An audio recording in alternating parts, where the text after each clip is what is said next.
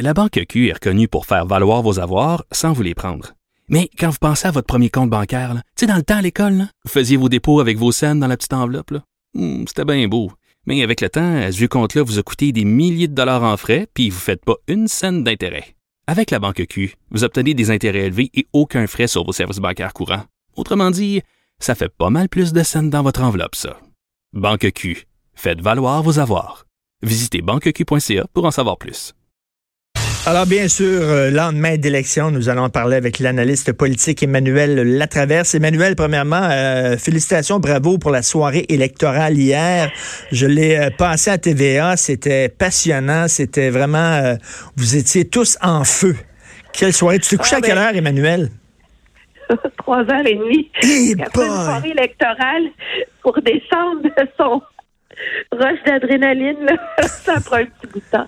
Je veux juste prendre un moment pour dire que une soirée électorale, c'est un immense travail d'équipe. Hein, puis il faut souligner le travail de tous les gens qui sont pas à l'écran, et qui font en sorte que nous, on peut essayer de comprendre ce qui se passe pendant qu'on est en onde.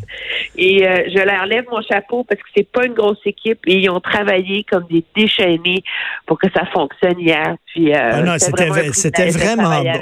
Et je me disais, quel casse-tête, tu sais, au point de vue de l'infographie puis tout ça, c'est vraiment, c'est une énorme machine. Oui, c'est une énorme machine qui est complexe et pour que ça soit intéressant, il faut quand même que ça roule à un bon rythme. Et c'est ça qui est absolument euh, magique là, entre le moment des premières répétitions puis le moment de la soirée électorale.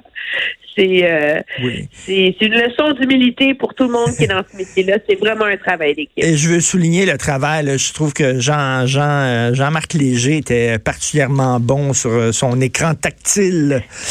Écoute, Emmanuel, hier donc le bloc. Penses-tu qu'ils sont un petit peu déçus? Parce qu'ils s'attendaient quand même à plus gros le bloc? Oui, le bloc est obligé d'être déçu quand on regarde euh, euh, le résultat final. Pourquoi? Parce que finalement, cette renaissance du bloc québécois s'est pas transformée en vague, tu sais, euh, inévitablement. et M. Blanchette se lève ce matin et il ne peut pas dire qu'il parle pour le Québec. Ben non. M. Trudeau a eu plus de sièges, M. Trudeau a eu plus d'appui euh, populaire et surtout, la réalité, c'est que le Bloc québécois, bon, oui, mathématiquement, la balance du pouvoir, là, mais M. Trudeau a eu assez d'appui qu'une majorité forte une minorité forte aux communes et que euh, l'appui du NPD va lui suffire. Là. Donc, le poids stratégique du bloc dans le Parlement, euh, le prochain Parlement à Ottawa, va être bien relatif, d'autant plus que euh, M. Blanchette a bien répété qu'il portait les consensus du Québec, mmh. etc. Je pense que la balance du pouvoir québécois, c'est davantage François Legault qui va dicter qu'est-ce qui fait l'affaire du Québec que, euh, que M. Blanchette. Tout à fait. Mais est-ce qu'on peut dire que M. Blanchette parle au nom des francophones du Québec? Est-ce qu'on a réussi à savoir, est-ce que le vote des francophones au Québec est allé en majorité au Bloc? Euh, en majorité, non. Il n'a pas franchi non plus euh, ce mur-là. La réalité, c'est que euh, je pense que le bloc a aussi été rattrapé par son manque de moyens. Là. Quand moi, hmm. je regarde les résultats, je vois le fait que le vote par anticipation, les libéraux ont été hyper efficaces pour faire sortir leur vote. Les libéraux sont capables de pointer, d'identifier leurs électeurs, de les amener aux urnes. Et c'est ça là, qui a sauvé des ministres comme euh, Diane Leboutillier dans Gaspésie. Là. Euh, je veux dire, il y a des comtés où c'était une question de machine électorale et où finalement euh, les, libéraux ont, gagné euh, ont gagné ces batailles-là. Là. C'est la même chose aussi dans, dans l'Estrie, dans les cantons de l'Est, dans certaines banlieues de Montréal aussi. Là, je veux dire, le bloc n'a pas raflé le 4-5-0. Là. Mmh. Le 4-5-0 ouest, là, et, et les libéraux ont, ont, sauvé des comtés importants là-dedans. Là. Et c'est finalement, c'est ça qui est fascinant avec les résultats d'hier, c'est que quand on les regarde et qu'on les décortique, souvent on peut trouver une explication. Mais là, il n'y en a pas une hier, là, il y en a mille explications sur pourquoi les libéraux ont sauvé les meubles, pourquoi l'NPD n'a pas si bien fait, pourquoi Andrew Scheer s'est effondré. Je veux dire, c'est tout ça mis ensemble. Là. Andrew Scheer a laissé ses adversaires le définir. Hein, il y a beaucoup de gens qui disent ça et c'est vrai. Euh, les attaques de Trudeau en disant un vote pour Andrew Scheer, c'est un vote pour la criminalisation de l'avortement, même si c'était faux parce qu'il le dit, je sais pas, 25 000 fois, Andrew Scheer, qui ne rouvrirait pas ce débat-là, ça a quand même collé. Il a réussi à définir M. Scheer. Et hier, c'est pas tant Justin Trudeau qui a gagné que M. Scheer qui a perdu. Oui, c'est M. Scheer qui a, qui a perdu parce que, euh, écoutez, M. Trudeau a pas fait une bonne campagne. il est rentré affaibli. La victoire était à portée de main quand la campagne a commencé. Objectivement, il s'agissait que les conservateurs exécutent un bon plan de campagne, puis ça pouvait fonctionner. Moi, je pense que la question de l'avortement a été gravement sous-estimée par les stratèges conservateurs quant à l'impact que ça aurait sur M. Scheer.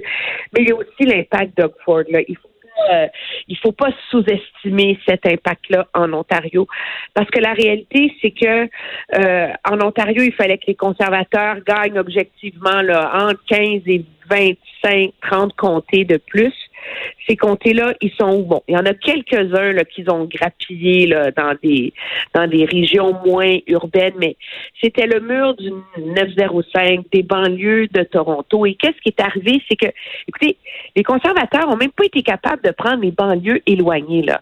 Alors, je vous donne, c'est comme la différence entre Blainville et Saint-Jérôme. Là.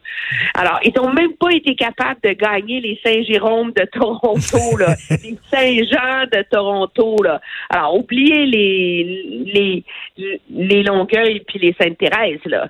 Je veux dire, c'est de rendre ça là, pour quelqu'un qui connaît pas bien la région.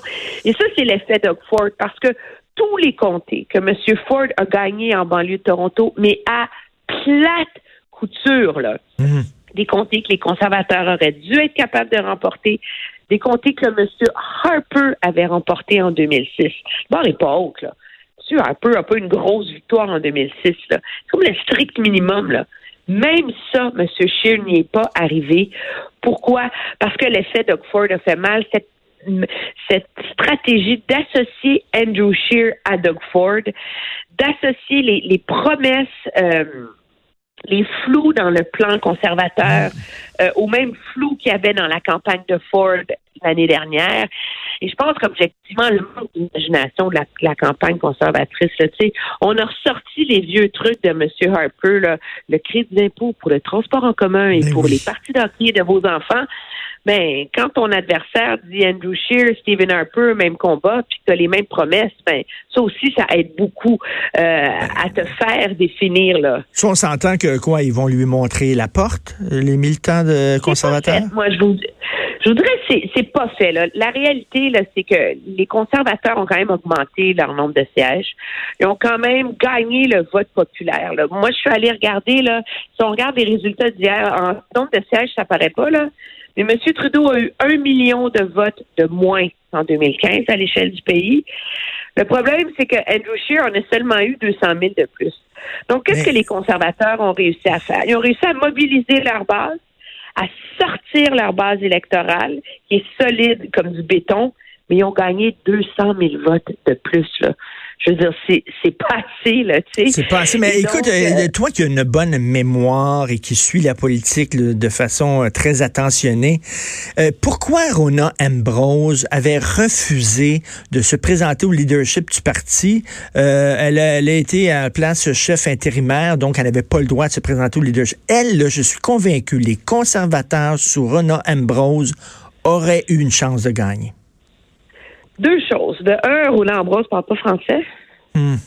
En tout cas, hmm. certainement pas. Elle le baragouine à peine. Elle ne survit pas à un débat des chefs, une campagne électorale. Euh, je veux dire, hmm. oubliez ça. Et deuxièmement, Mme Ambrose n'était pas une, une, euh, une star du Conseil des ministres euh, de M. Harper. Là.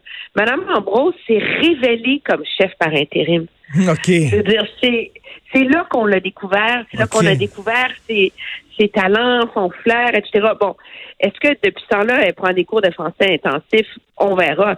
Mais moi, je peux vous dire qu'un chef qui vient de l'Ouest aussi, ça va continuer potentiellement à être difficile pour le Parti conservateur. Là.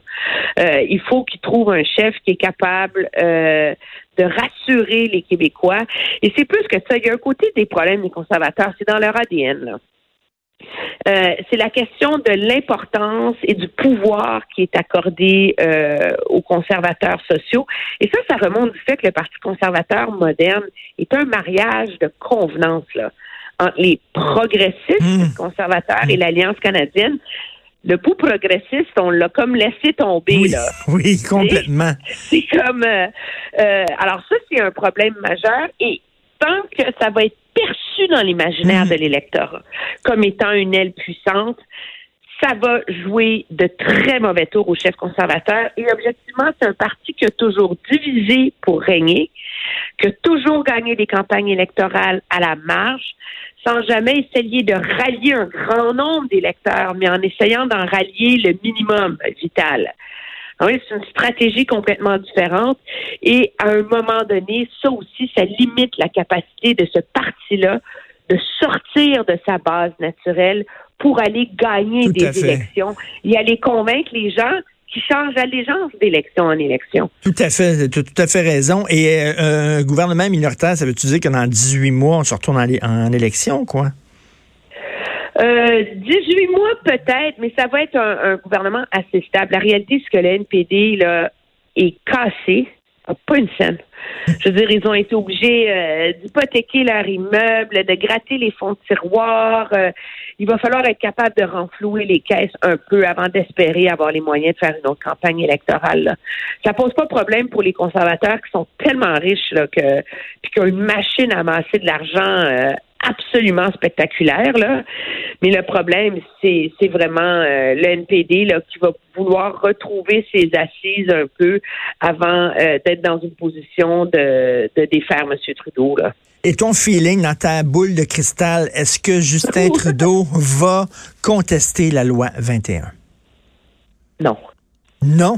Pas, pas à très court terme. Moi, je pense que c'est un enjeu où euh, le gouvernement fédéral va interviendrait dans quand on est rendu en cour suprême ou en cour d'appel, où on n'intervient pas sur les faits devant les tribunaux, mais on intervient sur des enjeux légaux, des enjeux constitutionnels qui objectivement ont plus à voir avec les détails de la loi 21, mais qui peuvent avoir des conséquences sur les autres, sur la jurisprudence mmh. ailleurs au pays sur les autres causes qui définissent les pouvoirs d'Ottawa.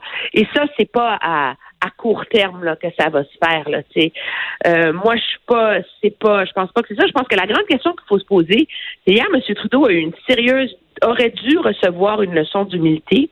Oui. Aurait dû comprendre qu'il y a quand même un rejet dans le verdict des électeurs que les électeurs lui donnent pas un chèque en blanc et qu'ils veulent cesser de le voir parader et le voir travailler. Et moi, j'ai pas entendu ça dans son discours hier. C'était une très bonne formule, ça. Pour avoir compris le message, là, c'est moins et, et, rapidement, est-ce que Jack May te signe sauver ses fesses?